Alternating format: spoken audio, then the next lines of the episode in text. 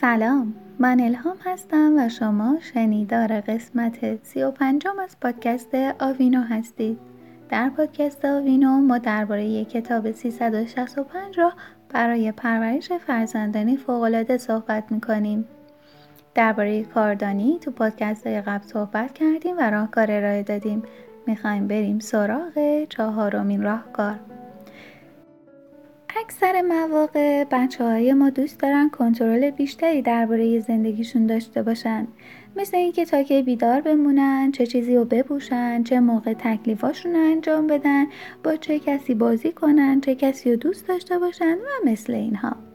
درباره مدیریت کردن با بچه ها بشینیم و گفتگو کنیم و به هر چیزی که میگن خوب گوش بدیم. چیزی هست توی زندگی بچه ها که اونها دلشون بخواد اون رو تغییر بدن.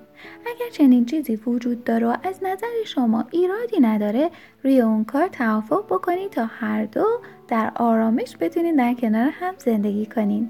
اگر چیزی هم هستش که بچه ها می‌خوان اون رو تغییر بدن. ولی برخلاف نظر شماست و شما احساس می‌کنید که کار درستی نیست لطفا براشون اولا یه توضیح قانع کننده بدین و بگین که چرا مثلا تکلیف نوشتن ساعت دوازده شب کار نادرستیه.